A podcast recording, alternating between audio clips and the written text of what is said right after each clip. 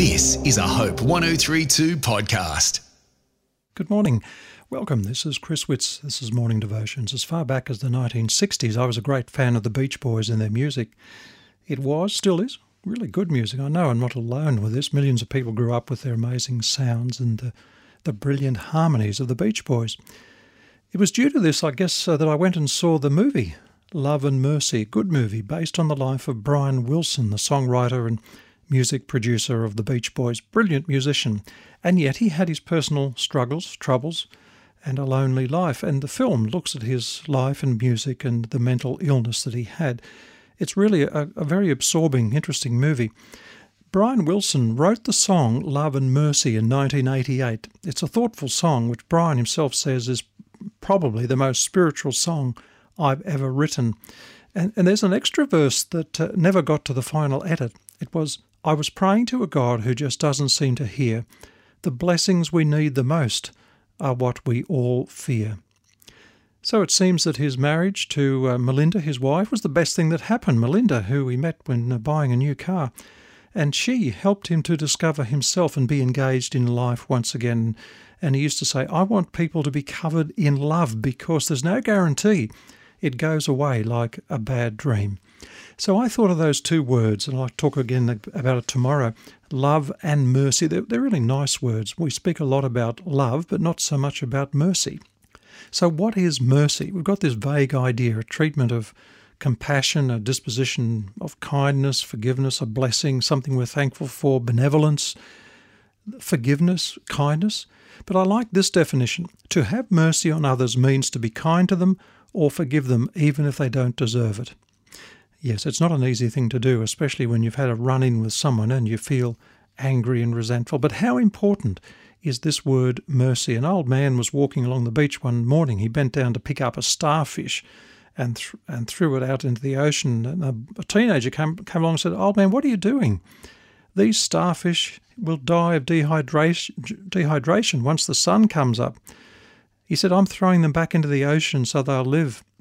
And the young fellow was a bit he replied a bit sarcastically, Look, mate, the beach goes on for miles. There are millions of starfish. What's it matter what you do? And this old man looked at the starfish in his hand and flipped it to the waters and said, Well, it matters to this one. And what you do for others, of course, does make a difference. The things that we do each day. Are you a person of mercy?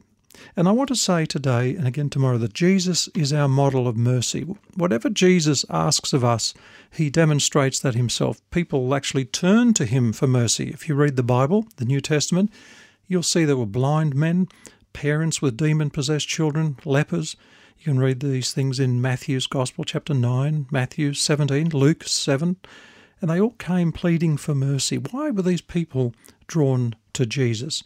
Because he had a reputation for showing and being merciful.